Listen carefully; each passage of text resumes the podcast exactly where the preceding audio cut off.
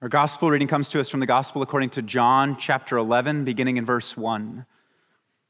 Now, a certain man was ill, Lazarus of Bethany, the village of Mary and her sister Martha. And it was Mary who anointed the Lord with ointment and wiped his feet with her hair, whose brother Lazarus was ill. So the sisters sent to him, saying, Lord, he whom you love is ill. But when Jesus heard it, he said, This illness does not lead to death. It is for the glory of God so that the Son of God may be glorified through it. Now, Jesus loved Martha and her sister and Lazarus. So when he heard that Lazarus was ill, he stayed two days longer in the place where he was. Then after this, he said to the disciples, Let us go to Judea again. And the disciples said to him, Rabbi, the Jews were just now seeking to stone you, and are you going there again? Jesus answered, Are there not 12 hours in the day? If anyone walks in the day, he does not stumble because he sees the light of this world. But if anyone walks in the night, he stumbles because the light is not in him. After saying these things, he said to them, Our friend Lazarus has fallen asleep, but I go to awaken him. The disciples said to him, Lord, if he has fallen asleep, he will recover. Now, Jesus had spoken of his death, but they thought that he meant taking rest in sleep. So then Jesus told them plainly, Lazarus has died. And for your, for your sake, I am glad that I was not there, so that you may believe. But let us go to him. So Thomas, called the twin, said to his fellow disciples, Let us also go that we may die with him. Now, when Jesus came, he found that Lazarus had already been in the tomb four days. And Bethany was near Jerusalem, about two miles off, and many of the Jews had come to Martha and Mary to console them concerning their brother. So when Martha heard that Jesus was coming, she went and met him, but Mary remained seated in the house. Martha said to Jesus, Lord, if you had been here, my brother would not have died. But even now, I know that whatever you ask from God, God will give it to you. Jesus said to her, Your brother will rise again. Martha said to him, I know that he will rise again in the resurrection on the last day. And Jesus said to her, I am the resurrection and the life. Whoever believes in me, though he dies, yet shall he live. And everyone who lives and believes in me shall never die. Do you believe this? She said to him, Yes, Lord. I believe that you are the Christ, the Son of God, who is coming into the world. When she had said this, she went and called her sister, sister Mary, saying in private, The teacher is here, and he is calling for you. When she heard it, she rose quickly and went to him. Now, Jesus had not yet come to the village, but was still in the place where Martha had met him. When the Jews who were with her in the house, consoling her, saw Mary rise quickly and go out, they followed her, supposing that she was going to the tomb to weep. Now, when Mary came to where Jesus was and saw him, she fell at his feet, saying to him, Lord, if you had been here, my brother would not have died. When Jesus saw her weeping, and the Jews who had come with her also weeping, he was deeply moved in his spirit and greatly troubled. And he said, Where have you laid him? They said to him, Lord, come and see. Jesus wept. So the Jews said, See how he loved him. But some of them said, Could not he who opened the eyes of the blind man also have kept this man from dying? Then Jesus, deeply moved again, came to the tomb, and it was a cave, and a stone lay against it. So Jesus said, Take away the stone. And Martha, the sister of the dead man, said to him, Lord, by this time there will be an odor, for he has been dead four days. And Jesus said to her, Did I not tell you, tell you that if you believed, you would see the glory of God? So they took away the stone. And Jesus lifted up his eyes and he said, Father, I thank you that you have heard me. I knew that you always hear me, but I said this on account of the people standing around, that they may believe that you sent me. And when he had said these things, he cried out with a loud voice, Lazarus, come out.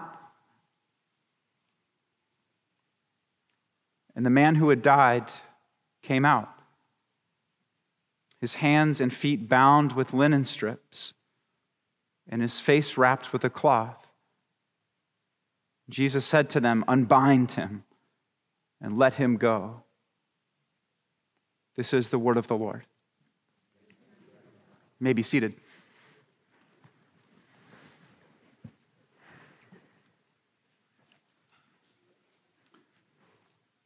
Grace and peace to you this morning from God our Father and the Lord Jesus Christ.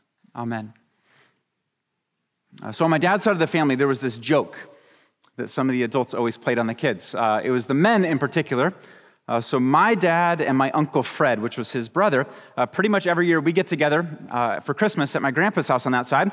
Um, one of them would always come up to all the kids and they would have two closed fists. And they'd say, Pick a hand, right? Pick one hand, they'd open it up, and it would be empty. Okay, just part of the game, right? Uh, but then if you pointed to the other hand, they would open up their hand, and resting in their palm was a big, wet peach pit. And we'd always look at them and go like, what? Why? What is that? Like, thanks. Uh, and my dad and my uncle Fred, what they would do is they would look us straight in the eye and they would say, I'm just preparing you for life. What? We're like six years old. Like, we clearly don't get that. Uh, but you see, one thing about my dad's side of the family, aside from the fact that they were kind of melancholic apparently and had a dark sense of humor, uh, but a lot of the men had kind of a tough go in life. Uh, in particular, it seemed like both my dad and my uncle Fred were always battling some sort of health issue. Uh, they both went through kidney failure in their 30s. Uh, they both had major heart attacks in their, bo- in their 40s. Uh, they both had these bodies that just seemed like they were destined to die. And so when it came to my dad in particular, I think I've actually, maybe I've shared this before, maybe I haven't, uh, but he, for as long as I could remember, he was always battling some sort of skin cancer. And the thing about it, it wasn't melanoma, just like the bad kind, right? Uh, it was just squamous cell carcinoma, if you're familiar with that. Um, it's super common, and one thing to know about it, it has a 99% survival rate. Uh, so my dad was going through this, like, all right, dad's got one more thing, right? We're not worried about it. Uh, and yet, because of the kidney transplant and being on immunosuppressant drugs, uh, that meant he couldn't really fend anything off. And so, at a particular point, uh, these little skin cancers that we thought were minor started to get out of hand. Uh, when I was 13, middle of eighth grade, my dad had a major skin graft done uh, where they removed a significant portion of his scalp and replaced it with skin from his thigh on his leg. And the thing is, no one ever told me what was going on. Uh, but shortly after that, he started undergoing heavy bouts of radi- radiation treatment. And you see, I was confused by that. If only because, on the one hand, my dad had had skin cancer for 10 plus years, like almost my whole life, and it never seemed like that big of a deal. But on the other hand, now he was going to the hospital all the time. And it seemed like it was getting really serious. And so I remember this one night I was upstairs in bed. I was supposed to be sleeping, right? You're supposed to be asleep. Uh, and yet, not asleep, I could hear my parents talking downstairs. And so what I did is I crept over to the edge of the landing and I just sat in and listened. What I could hear uh, was my dad crying downstairs. It's unmistakable. I'd never heard him cry in my life. And he's just saying to my mom over and over again, I don't want to die. And I'm just sitting there. And as you could imagine, my world is falling apart. And so, what I did starting that night is I just started praying. And the thing is, we weren't much of a church family. I've shared that before. And you know, if I can just vouch for the benefit of a Christian preschool, Monica would love this part of the sermon, right? Uh, but I had gone to Bethlehem Lutheran over in Canyon Country.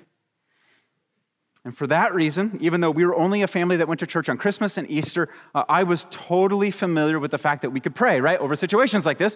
And at the same time, I was totally convinced uh, that God was going to answer. And so I just started praying. And I prayed and I prayed and I prayed. And I'll be honest, I've never prayed so hard in my entire life. And the thing about it is, my dad during that time just got worse and worse and worse. Uh, to the point that right after Christmas in 1997, he got put on home hospice care. And on a windy night in the middle of January, he died. Uh, he was 51. I was 14. Our family was crushed. And so that night, one of the pastors from Grace Baptist came to our house. Uh, one of our family friends was super involved there. She called him, invited him over. He came to the house. And at one point, I remember he came into my room to pray. I'll be honest, I didn't want to pray. And so instead, I just kept asking, why? Like, why did this happen? That's what I kept saying over and over again. It's because not only did it seem like God didn't do anything, but it also seemed like there was nothing good that could ever come out of this. And so here's why I share that it's two reasons. Uh, one is I think almost all of us in this room have had this experience. I'm not saying our stories are the same, right? Maybe it happened at a different age. Uh, but what I am saying is we're all, we've been in the midst of losing someone we love. And even if we pray the hardest that we have ever prayed, God does nothing. And it's like, why? Right? Why would a God who is the author of everything good, which we believe that, right? Make the end of the story something absolutely horrible. You see, the second reason I share this is that is precisely the problem being posed in this passage. So, if we can go to that, we're going to jump into it. What it is, is this guy Lazarus who's gotten incredibly sick. Uh, in fact, he's pretty much on the verge of dying at this point. And so, what happens is these people go to Christ and they tell him, He whom you love is ill. And you see, what they're doing in that instance is they are, in fact, praying. It doesn't seem like that, but they're praying, uh, meaning they're going to God Himself and they're saying, Please help. Uh, we love this person. We don't want them to die. You love this person too. And so, do something, we're saying. And I don't know, you'd imagine that Jesus is just going to immediately go help, right? Great physician, creator of the human body. He has been healing people left and right. He's just going to swoop right in and fix everything, right? And yet, what does he do? It is so weird. It says he intentionally just stays put.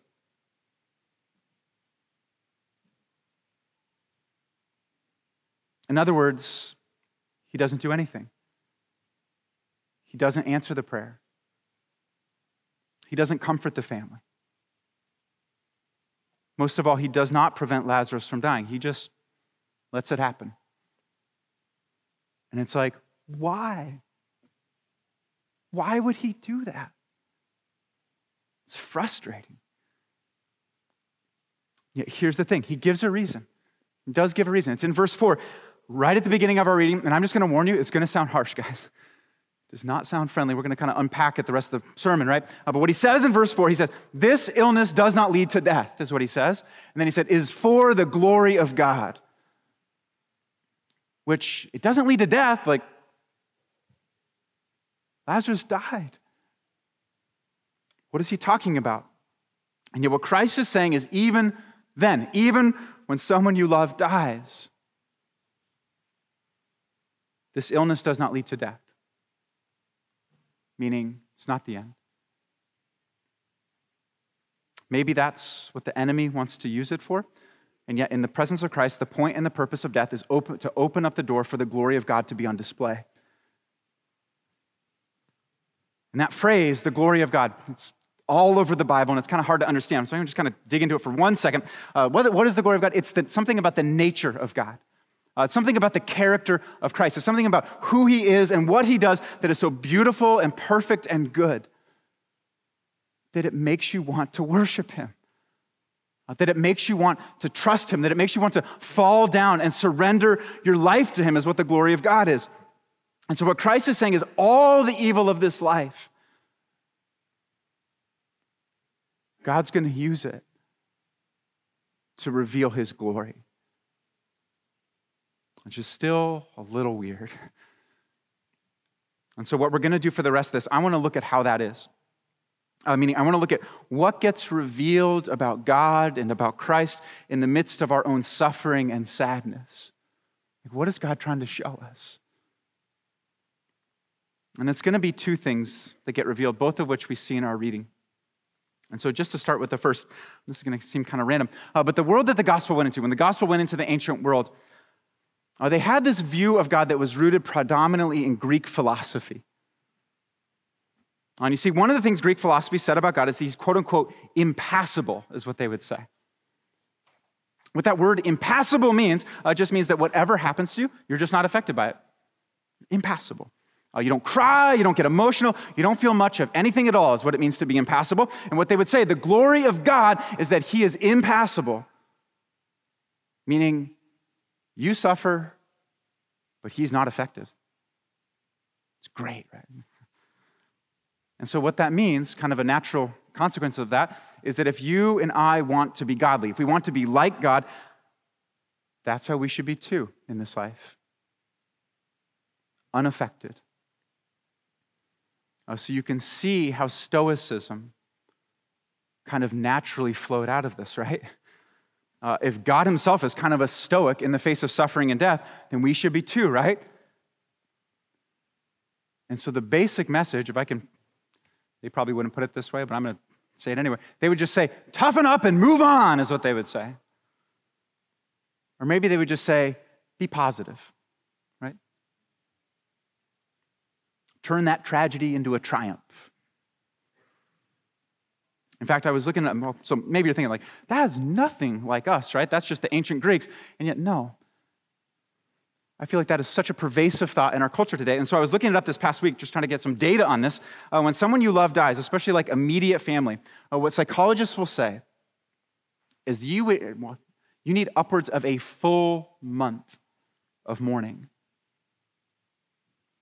before you even begin to enter back into life. Okay, a full month. Now, what's fascinating is when I read that, go to the book of Deuteronomy. Moses dies. What do the people do? They mourn for a month. Book of Numbers. Aaron dies. How long do they mourn for? A month. Modern America, Bureau of Labor Statistics, what do they recommend you mourn for? Three days. not even a full week. So you just think about this your husband dies, your wife dies, you lose a parent, you miscarry a child. And three days later, you're going to be normal? It's not how we were made.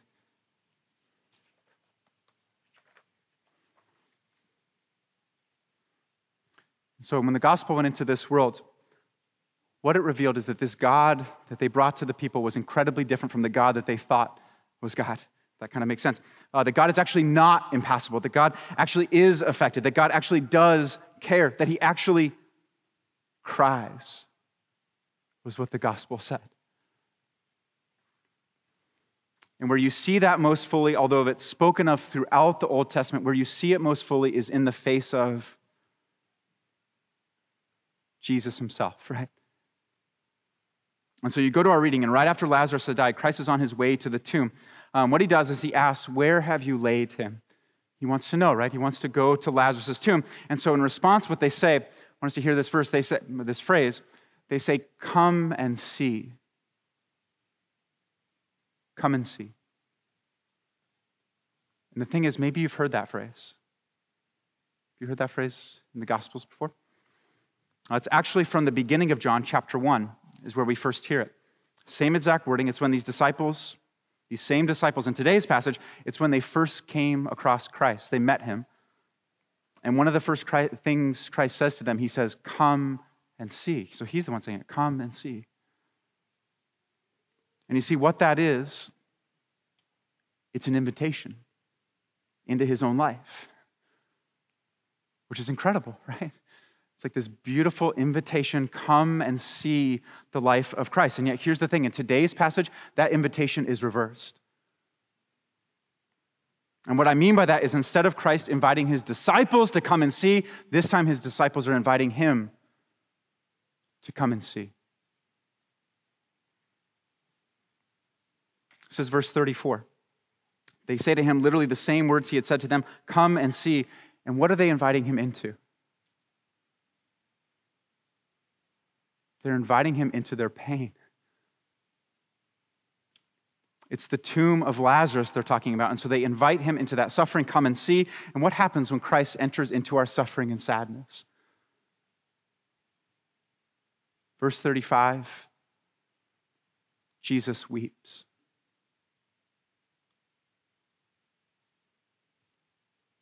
He wept. You lose someone you love. Your life kind of unravels on you. Uh, you're faced with these circumstances that you neither wanted for yourself nor know how to handle. And what does Christ do? he enters into that and he weeps. You see, that reveals something about the glory of this God, namely, that he is not some sort of distant, disinterested deity. It's not who he is, but instead, he is a 100% sympathetic, suffering kind of Savior who, before he works something new out of our pain, and we're going to get to that in a second, but before he works something new out of our pain, he weeps over the brokenness of our life. God is near to the brokenhearted, is Psalm 34. And he saves those who are crushed in spirit. You see, that is his glory. It's his glory. That he is not unaffected by the pain we feel, but that he willingly bears our burdens himself. And so, just kind of one quick application before we move on to the second thing. If you want to kind of logic this out, uh, what that means is we don't need to be Stoics, guys. We do not need to be Stoics. We should feel the fallenness of this world, and we should cling to the one who weeps over it. Let's go to the second thing. Uh, so, I shared this yesterday at the memorial service for Lynn Putnam. So, if you were here yesterday, this is going to sound very familiar. It's fine. Um, but this past summer, for a couple days, I went up to a monastery in the desert. And it's like, oh man, that story again. He's talking about the monastery in the desert. Talk about it all the time, right? Um, but I went up there for a couple days. Um, one thing I haven't mentioned is when I was up there, um, one day I was having lunch with one of the monks. Um, we were having this conversation. Mid conversation, he says to me, If you want to see a modern miracle, you should really hike up to the cemetery. And he didn't explain at all what he meant about that. Um, he just said, Go up there and look. Uh, and so later that afternoon, I made the hike up, and it's about a 20 minute hike up into the hills. Someone after yesterday said, You said it was a 20 mile hike. And I'm like, Whoa, that makes me sound pretty rugged, right? 20 minutes up into the hills. Uh, but it's still, it's out in like the middle of nowhere, right? Now you're looking out, total middle of nowhere. But you see, the second I get up there, I can see exactly what he is talking about. You see, because just last fall, there was that bobcat fire, if you remember that. And it was one of the biggest fires we've had in a really long time. It uh, burned around places where people don't live, so no one really thought about it. Uh, but it was one of the biggest fires we've had, we've had. And the thing is, the monastery sits right in that area where the fire was. And what had happened is the fire had totally ravaged everything around there. Uh, everywhere you look, it's just a bunch of burnt Joshua trees, it's just a bunch of dead bushes, it's just a bunch of rocks with black all over them. And so, literally, all over the place, there's evidence of a fire. And yet, here's the thing what that fire had done is it gotten all the way up to the edge of the graves. And then it just totally stopped. The thing is, if you're thinking to yourself, well, maybe the graveyard is different. No, it's not different from the area that surrounds it, not at all. Uh, it's the same exact vegetation. There is no wall separating the graves from anything outside of it. There's no difference in the terrain. There were no firefighters like beating back the fire from overtaking the seminary. Instead, c- cemetery, not the seminary. Uh, instead, the fire came all the way up to the edge of the graves. And then, almost as if something stood in its way, it stopped. And so, just to put it out there, what do you think about that? Is it a modern miracle? Yes or no? Um, I don't know. I tend to be kind of skeptical myself, and maybe some of you are skeptical. I see some sh- head shaking yes.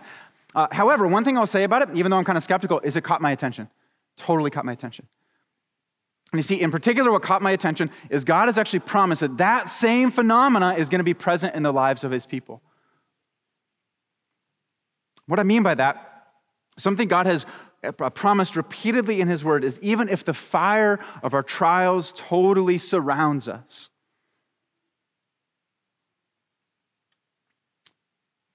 for those who know him, they will not be harmed. In fact, if I can read some verses that speak to this, Psalm 91 7, it's talking about facing death, is Psalm 91. And what it says is, A thousand may fall at your right side, 10,000 at your left side, but it will not come near you. Think about that cemetery, right? Uh, in other words, no matter what happens to you, no matter what circumstances you are dealt, you yourself will not be harmed. 1 Peter 1 5 is literally talking about the quote unquote fire of a trial. That's what it talks about. And what it says is you're going to be, quote, shielded by God's power in the midst of that. 2 Corinthians 4:16 says right in the midst of that trial your outer self might be wasting away but your inner self is going to be renewed day by day. Shadrach, Meshach and Abednego all potential great names for my second child. Uh, they get thrown into a fire and what happens?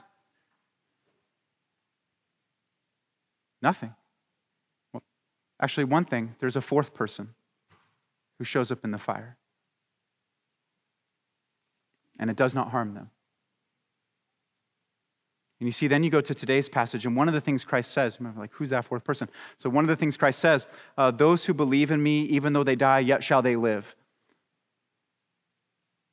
Even though they die, yet shall they live.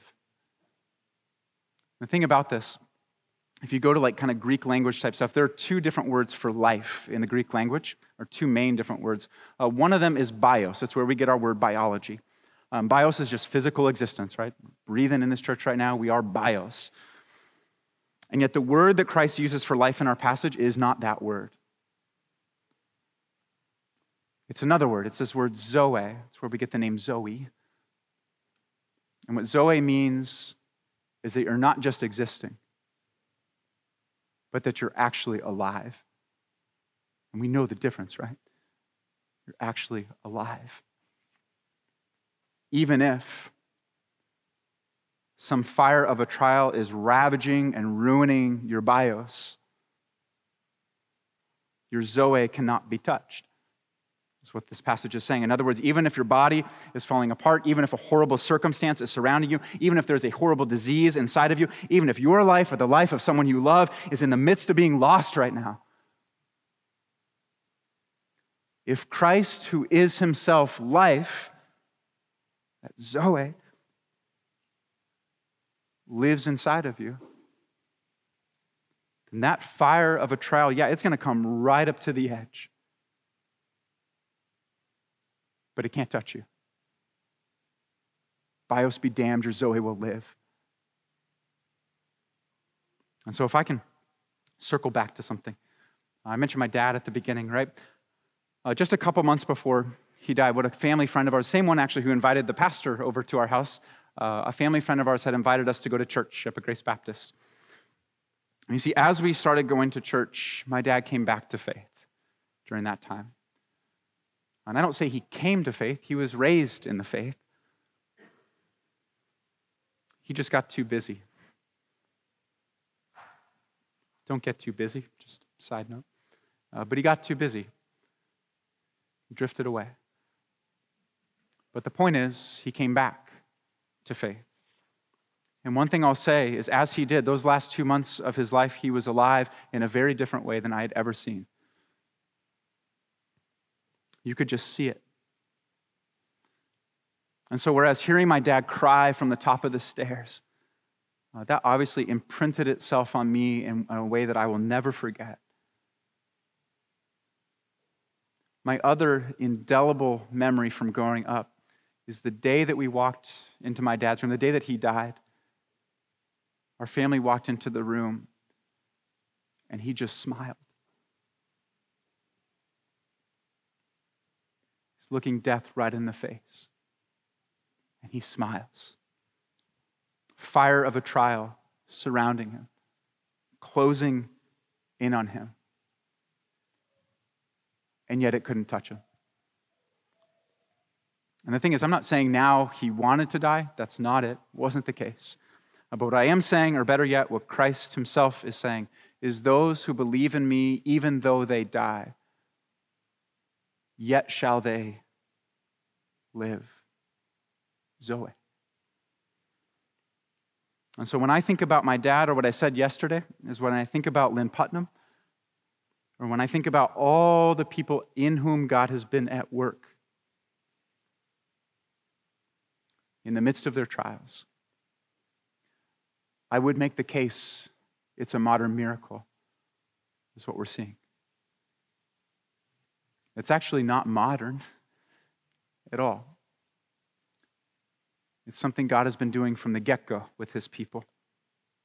The point of which is to point us to the Savior, who, in the fire of every trial that you face, is totally present. He's not absent, he's totally present. He is incredibly powerful. And he is protecting and preserving the lives of those he loves. And that is the glory of God that we see. And not just that he weeps over our suffering, but that he also works new life in the midst of it. So today is All Saints Sunday. If I can just kind of wrap up with something about that. Um, there's one thing we could say about this thing called saints. It's kind of like a category in churches, right? Or at least some churches, it's a category. Um, there's a sense in which I would say every saint of God is actually a miracle of God. Every saint is a miracle of God. And what I mean by that, it's someone in whom God has worked something inexplicable. And it makes you want to know what's behind it. That's what a miracle is. And so I know we tend to think of a saint as someone who lived a perfect life. Right? A saint is someone who is perfect. Yet, no, that's not the biblical view of a saint. Uh, the biblical view of a saint is that is someone who points. Someone who points. You see, because that's what miracles do. Uh, the, the Bible's word for miracles is signs. If you think about the nature of signs, they are always pointing to something greater than themselves. And so the question I just want to put out there in closing was God is at, when God is at work in his people, uh, not just weeping over their suffering, but also working new life in the midst of their trials, what is that meant to be pointing us to? What's it pointing us to? And I think you could t- say, like, Jesus, duh, like, right? Um, and that's not wrong. I'm not saying that. And yet, more fully, what I want to say is what it's pointing to is something that Christ is going to do that he hasn't yet done. At least not for you and me. Meaning, just like he did for Lazarus, calling him by name out of his grave, the promise we have is, is he is going to do that for each one of his people. He's the good shepherd, he knows his sheep by name. Someday he will call yours, and you will rise. The thing is, I know a lot of people don't believe in the resurrection of the dead. Like, no, that's totally impossible, right? And yet I believe it. I believe in the resurrection of the body. That's what we say in our creed. You see, part of the reason I believe it is my dad, people like Lynn Putnam, and all the people I have met in this life in whom I have seen Christ do something inexplicable, if not impossible. Namely, work new life in the midst of their death. And what I'm saying this morning is, I believe we ought to see those things as signs. And there are signs all around us. Every spring is a sign, every saint is a sign. Every sinner set free is a sign that someday Christ will, on a much greater and grander scale, work life out of death and set us free from every bond. And when he does, the glory of God will be that he has not only wept over our suffering, not only worked new life in the midst of it, but that he has also now wiped away every tear. At which point, every prayer will get its answer. Every why will have its explanation. and every tragedy really will be turned to triumph. And yet, for now, we wait. We wait. And we see these things in a mirror dimly. And yet, even that faded or blurry vision of the glory of God at work in the lives of his people, you can see his glory in his saints, right? Even that faded vision, I would suggest, is still so beautiful and perfect and good that it should make us want to worship him. And it should make us want to trust him. And it should make us want to fall down and surrender our lives to him, even in the midst of our pain. And then perhaps, too, we too would become saints. Signs, that is, pointing to something far greater and more glorious than ourselves. Now, with that, let's pray. As our worship team comes forward, Lord God in heaven, uh, we thank you for your work inside of your people, uh, that you've given us these signs of your glory, that you are a God of compassion, that you're a God of power, that everything the enemy wants to use to lead us into death and despair, you actually use to lead us into life and freedom. And so, Lord God, teach each one of us, help each one of us to walk by that faith in the midst of our trials and to so cling to Christ and his promises that we would be conformed to Christ and his glory. We pray this in his name, and all God's people said, Amen.